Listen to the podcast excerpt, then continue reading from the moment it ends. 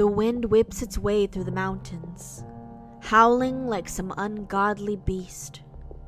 You watch the snow swirling madly about you. A blizzard. The storm is coming, and you need to get your papa's flock back home. You can barely make out the sheep against the snow, as if the creatures were made of it. You listen to their bleating to one another. What would sheep have to say, you wonder? The moon is full. It casts its glow upon the mountain tops, making them shine like the tips of heaven. The beams fight their way through the clouds, their luster consuming everything they touch. Even the flock seem more like fairy things lit up against the field of ice. There's magic to the moon, you think to yourself. But not all magic is good in nature. Sometimes it bites, like the chill of winter. The wind is wailing madly around you. You start to gather the flock for the journey home, but as you do, another sound rivals that of the storm the howling of a wolf. You know the sound well, for you've been taught to fear it. It is still at a distance. There's still a chance of getting back home. You hurry to gather the flock, and together you make your way through the snow, away from the mountains, away from the howling. You look to the moon once more as its light bites through the clouds. It looks less a wonder now, and more a warning. You are thankful for the flock's eagerness to get back to the farm. It wouldn't be too far now. Soon, you would be behind locked doors. And if there was any trouble, you knew where your papa kept his musket. The wind continues to rage, sending snowflakes dancing around you. Your face is numb from the cold, but you barely notice. Your eyes stay on the sheep, but your ears strain to hear over the wailing storm. Nothing. The howling has ceased. Your breathing slows and the racing of your heart falters as the sight of the farm begins to take shape. It was just some wolf, you think. The creature is far behind you now. You almost laugh at yourself when a shadow stirs behind you. You spin around. You are alone, but for the sheep. They begin to bleat louder as if something has startled them. You move faster. Again, the shadow crosses from behind. And again, you look around to find no one. You freeze. When it pounces, the creature doesn't make a sound. The force of its body pushes you deep into the snow. Your mouth fills with the taste of ice and blood. Its claws dig into the flesh of your back and you scream, the sound barely audible above the howling wind. Desperate, you squirm and kick, trying to rid yourself of the beast, but it is stronger. It snarls in your ear as you fight against it. You want to give up. It's pointless. You think of your papa, of how heartbroken he will be when he finds your body in the snow. The thought kills you. And that's when you remember. The silver from selling sheep today at the village market is still in your pocket. The slightest bit of hope returns to you. When the beast turns you over to face it, you freeze. It glares at you with unnatural eyes set in a face even more so. Its features are the perfect marriage of man and wolf. Gray fur covers every inch of the werewolf, coarse and unkempt, its fangs drawn and ready. It reels its head back, releasing a howl that sends your heart falling into the pit of your stomach. But this is your one chance. You reach for your pocket, barely reaching inside. You grab the contents, and as the beast's face comes down to bite into yours, you press the silver against its temple.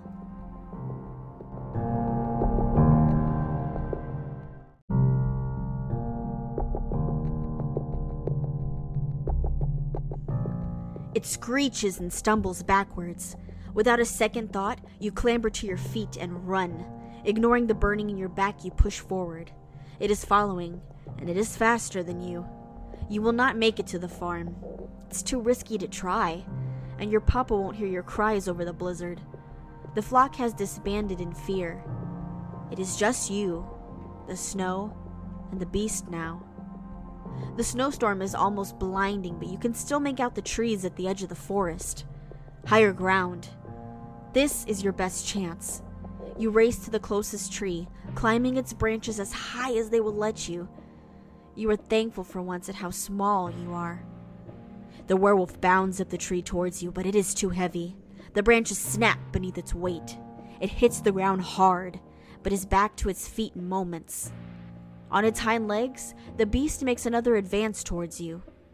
It makes it up the first two branches. Snap. It hurls to the ground once more. Your heart is still racing, but you feel safe in that moment. As safe as you can hope to be. All that's left to do is wait for the sun.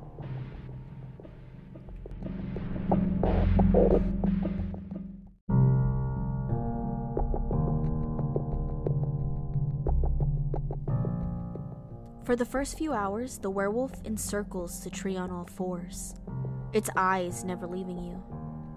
You've never seen such bloodlust. It does not attempt to scale the tree any longer. Instead, it waits. Beast it may be, but it is no fool. There is intelligence in those hungry eyes. After what feels like a lifetime, the werewolf gives you one last predatory look, then turns toward the forest letting the tree swallow it whole. There is a distant howl, and then silence. The blizzard covers any proof the beast was there. It is just you now, alone in the treetops. You want to run home, but you are unsure. Half frozen, you're not even positive you can make it down from the branches. But there is peace in the monster's disappearance. You wiggle your fingers and toes, stretch your arms and legs, waking up your extremities for the climb down. Everything is numb, beyond even cold itself. How long had you been up here? You're sure it's nearly morning by now. You scoot further up the branch. You want to be certain the beast is gone. Checking to ensure the coast is clear, you lean in for a better look your eyes squinting against the storm. Nothing. Not a living creature in sight. You lean just a little more. Crack! You overestimated the strength of the branch. Crack! Why didn't you just climb down? Crack!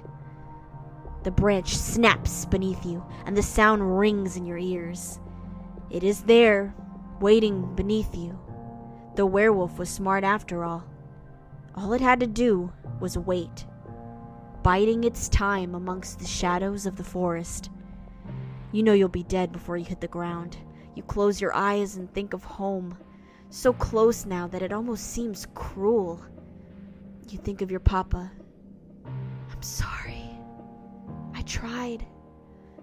I was so close. The last sound you hear is not the wind, nor your own pulse pounding in your ears. It is the victorious snap of the beast's jaw. And then, nothing.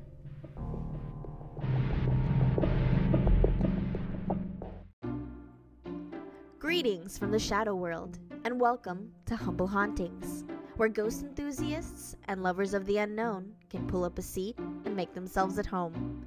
I am your host, MJ McAdams, part time shadow person, full time supernatural seeker, and today we are on the prowl for another creature of the witching hour.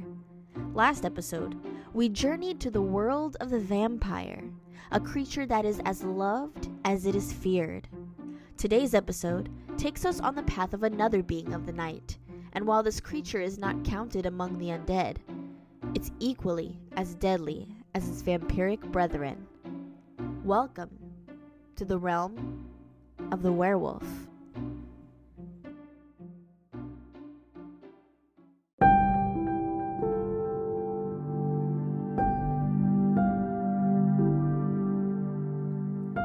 The Werewolf, Lycanthrope, Loup Garou, part man, part beast. It is a creature that, like its vampiric cousin, has been ingrained into pop culture and modern day fantasy. Much like the vampire, werewolves have been romanticized, painted in a new and endearing light. But the stories of today aren't far from the truth. Because unlike the vampire, the question of a werewolf's morality has differed from tale to tale. For every few legends of a bloodthirsty beast in wolf form, there have been another few that painted werewolves to be guardians and protectors of the weak. So, is this creature of the night a threat to humanity? Or a benevolent beast? Or, like humans, are no two werewolves alike, and the choice of good and evil falls to the mercy of their character? That, my humble listener, I will leave you to decide.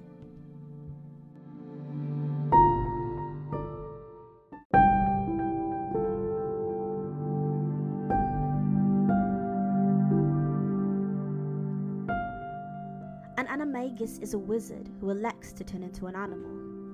A werewolf has no choice. With each full moon, he no longer remembers who he is. He'd kill his best friend if he crossed his path. Furthermore, the werewolf only responds to the call of its own kind.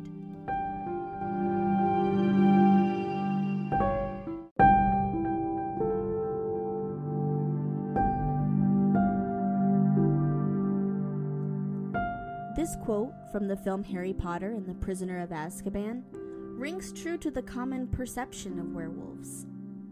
By definition, a werewolf is an individual with the ability to change into the form of a wolf for a period of time, typically during a full moon. During this time, it is believed he or she loses all sense of self, their mind taking on a more animalistic viewpoint. They no longer recognize those they knew in human form, relying solely on instinct to roam the night and kill whoever and whatever crosses their path. Werewolves in form are described as hairy beasts, wolf like in appearance, and sporting long fangs and claws. Despite their wolfish physique, these creatures tend to walk upright, and it can still be recognized as a humanoid being. How someone truly becomes a werewolf is up for debate, but all tales are broken up into voluntary and involuntary methods. The classic and most widely known method of transformation comes from being bitten or scratched by a werewolf, after which the infected person is doomed to turn into the fabled man wolf with each full moon. In this legend, the werewolf cannot change at will and can only take on his wolf form according to the lunar cycle. Another involuntary method involved being born on Christmas Eve. To be born on such a sacred night was to take attention away from Jesus Christ himself and was considered a blasphemous act. By entering the world on this day, you condemned yourself to the curse of the werewolf. The only way to reverse such a curse was to prove yourself pious in every aspect of your life. Otherwise, the curse remained and would be with you until the day you died. But other beliefs sang a different tune. In many cultures, it was believed that men or women could willingly turn into werewolves if skilled enough in magic and the arts of the unknown. The ancient Greeks, for example, believed that any skilled magician could take on the wolf's form if they so desired. A magic girdle or belt could be placed around the waist to transform, Others claimed a magic salve created from a special set of herbs could be rubbed all over the naked body of an individual in order to turn into a werewolf.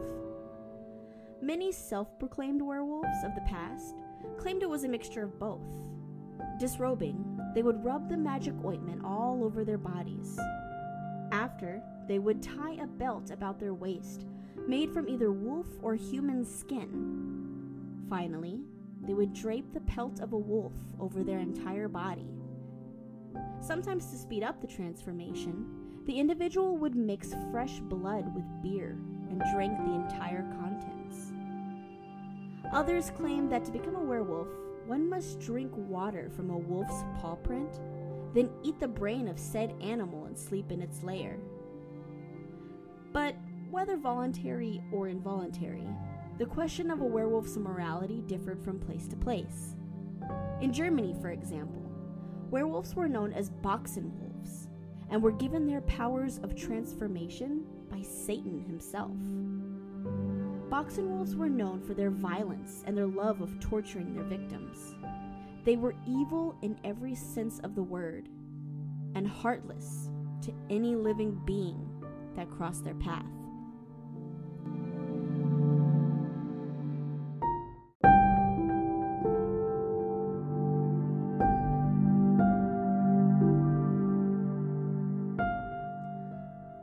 Irish werewolves, on the other hand, were seen as guardians and protectors. They weren't seen as monsters at all, and they watched over children and wounded or lost folk. Legend says they were even recruited by kings in times of war for their strength and cunning. One popular Irish tale is the legend of the werewolves of Ossory. It was believed that a prince named Logan Felid, brother to the first king of Ossory, possessed the ability to become a werewolf. He, his children, and all who resided in their tribe could take on the form of a wolf. They used this power to raid enemy homes and their herds of livestock. When they went a wolfing, as it was called, there were specific instructions given to not disturb their bodies. For you see, when the Ossory tribe took on the guise of a wolf, they had to leave their human body behind. It would lay where they had transformed, cold and still, as if a corpse. If the body was moved from where a person had changed, their spirit wouldn't be able to find their way back to their human vessel. They would be doomed to wander the earth as a wolf forever.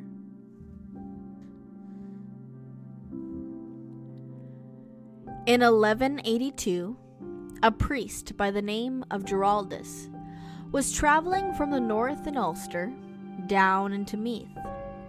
He stopped for the night to make camp, and after hours had passed and the campfire he had built was all but glowing embers, a voice, low and rumbling, beckoned him from the shadows. The voice beseeched him to walk into the forest.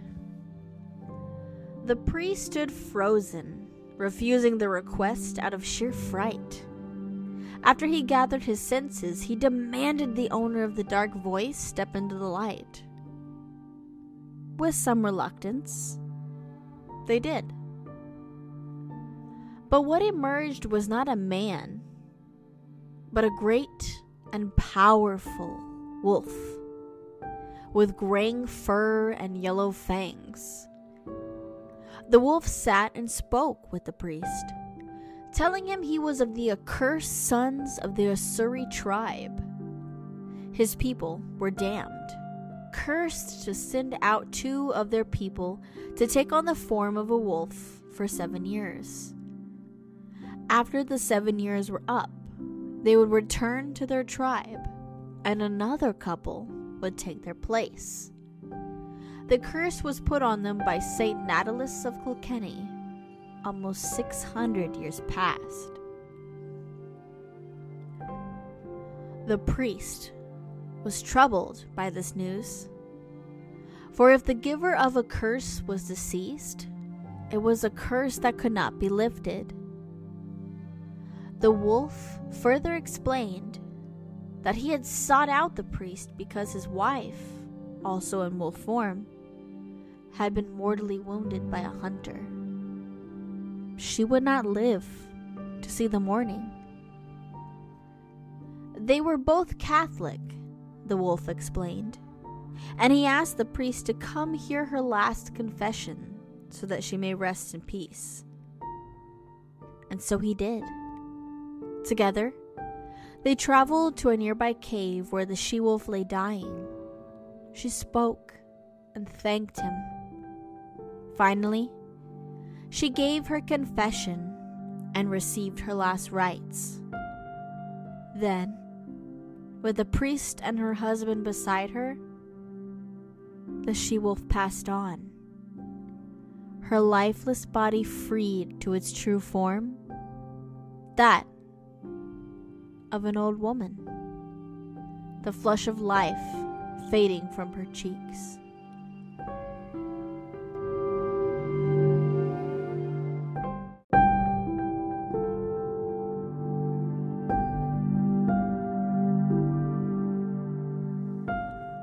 Tales like this paint the werewolf in a different light. They sing of a creature that is not only fearsome and cunning, but benevolent and wise. Our protectors watching over us from the shadows. But again, a coin has two sides. And the nightmarish fables of these were beasts prospered as much as, or even more so, than the stories of the guardian wolf. So many of these stories have filled us with terror throughout history, and no one has been more familiar with this fear than France.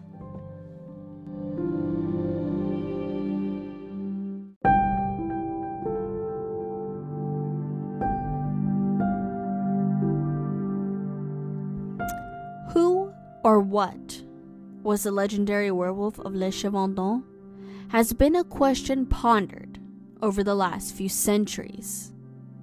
Loup-garou, werewolf, a common cry that had sent the citizens of Les Chevendons into a terrified frenzy. The creature in question was described as a hairy beast that was able to walk upright on two legs. Witnesses say that they swore it had the face of Satan, and its entire body was covered in bristly, dark hair. The deep marks left on the bodies of its victims made it clear that the monster sucked blood from corpses. On the night of January 15th, 1765, a farmer waited for his son to come home when a raging blizzard took hold of the mountains. His 15 year old son had spent the evening tending to their family sheep, and when he did not return, the father became severely concerned. Despite the danger, the farmer ventured out into the blizzard and was horrified when he discovered the mutilated body of his young son near the flock. Heartbroken and grieving, the farmer carried his son's body down the slopes and all the way to their farm home in the valley. He laid his body by the fire of their humble home. Sitting in his chair, all he could do was mourn his son's death. His eyes never leaving the body of his dearly departed son. We could only imagine how his father must have been grieving for his dear child. But we are all familiar with the sense of someone watching you. And this was exactly what the farmer felt as he sat beside his deceased son. The beast in question was staring at him through the window of his home. He later told authorities that the wolf's eyes were like glass, similar to those of a wild animal, and his face was covered with dark and bristly fur anger, and vengeance took a hold of the farmer, and he dashed to the wall to pull down his musket, firing point blank at the creature. The werewolf had apparently anticipated this man's attack, for it dropped down before the weapon was discharged. Not able to think clearly through his grief, the farmer reloaded his musket and followed the beast outside into the cold. As he watched the wolf leave his property, the farmer couldn't help but think that the beast looked like a humanoid creature running in wolf skin. He heard its howl and saw the giant footprint slowly being erased in the oncoming snow of the blizzard. And almost forcing himself, the farmer returned home. Despite his anger, his grief and hurt. He knew he had no chance against such a monster. Some things are more powerful than love, more vital than vengeance, more vital than what we feel we need to seek.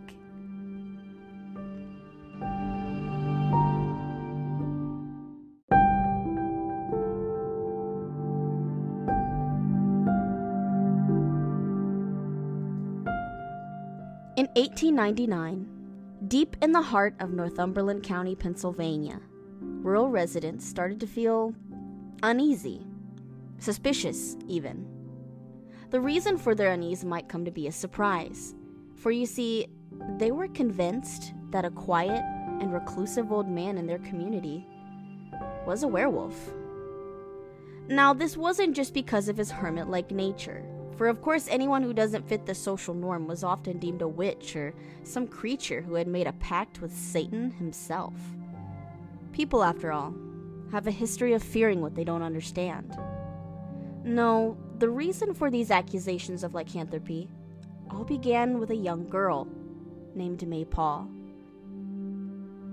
May Paul was a lovely and charming 12 year old girl, the daughter of a local farmer and she was adored not only by her family, but by the community as well.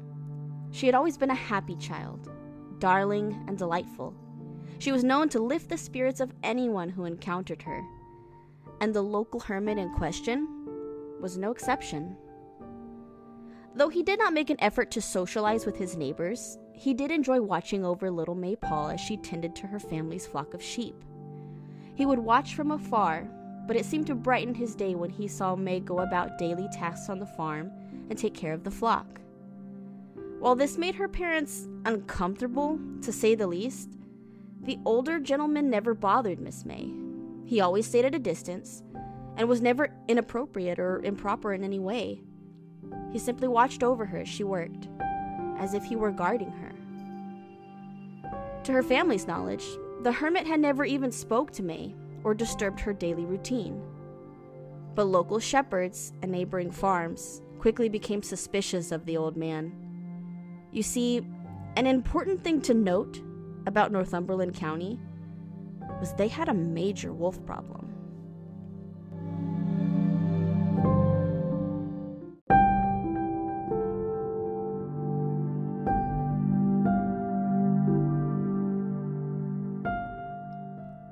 Weren't your ordinary wolves either. They were bold. So much so, in fact, that they were known to attack flocks in broad daylight. No one was immune to the terror the wolf packs brought upon their livestock. No one but May Paul. The locals became increasingly suspicious, for not one single attack plagued the Paul family. On occasion, witnesses saw the wolves attempt to approach May and her sheep, but as soon as they arrived on the property, they would turn tail and run back to the forest. Even so, no advance was made against the old gent. The people of Northumberland had no concrete proof, only rumors and speculation. And after all, no one had come to any harm. There were no mysterious or deadly attacks from some unknown beast. In all regards, the old man seemed harmless. So they left him undisturbed. And every day he watched over May Paul, and every day she and her flock stayed safe from any wolf's harm.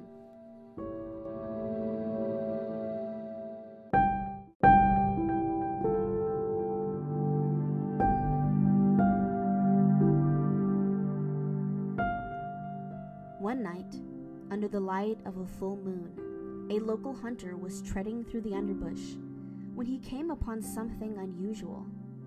An abnormally large wolf was roaming about. Gaunt and gray, the wolf did not look like a threat, but there was something almost human about it, a sort of intelligence in its eyes. The hunter stayed at a distance, but despite his amazement of the creature, the $25 bounty for wolves weighed on his mind more. So he aimed his gun and fired. There was a painful yelp that split the night air. The beast had been hit. But before the hunter could claim his prize, the wolf stumbled into a nearby thicket and vanished. The hunter decided it was too risky to follow his bounty by night. A wounded animal waiting for him in the twisted overgrowth did not sound like a reasonable situation. Instead, he would collect the body first thing come morning.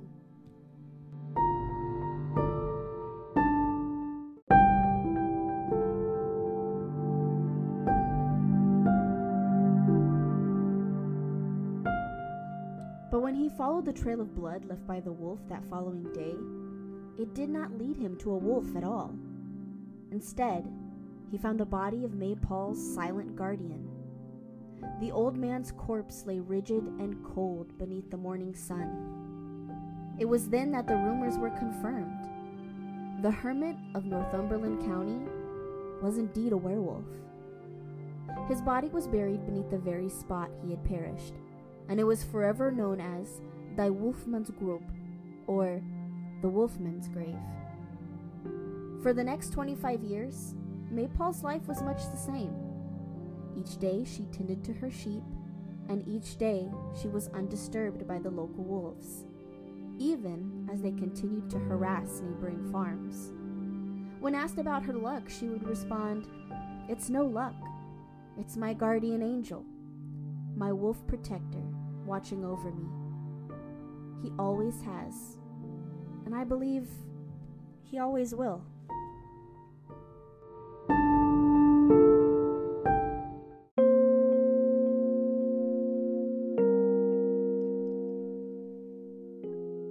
What is a monster? On this show, we often speak of the unnatural, the things that go bump in the night. But what is more dangerous? Those who we don't understand, or the prejudice and violence we bring forth from our fear of the unfamiliar? The world is filled with the unknown. That's part of the beauty of it. And what truly makes us human or beast may surprise you. To some, a werewolf will always be counted among the deadly monsters of the witching hour. They are wrapped up with vampires, ghosts, and ghouls, the creatures from our nightmares and cautionary tales. But can they all really be bad? Or, like the rest of us, do each have the possibility of good or evil? Today we saw both sides of the lycanthrope the beast of legend and the benevolent protector. As we journey further into the unexplainable, we must keep our minds and our hearts open to all possibilities. As you journey with me to my favorite haunts and meet a plethora of mythical creatures, remember to be ready for anything. Because in this universe, not everything is black and white. You might find that even a werewolf can surprise you. And of course, as always, let's keep things humble, friends.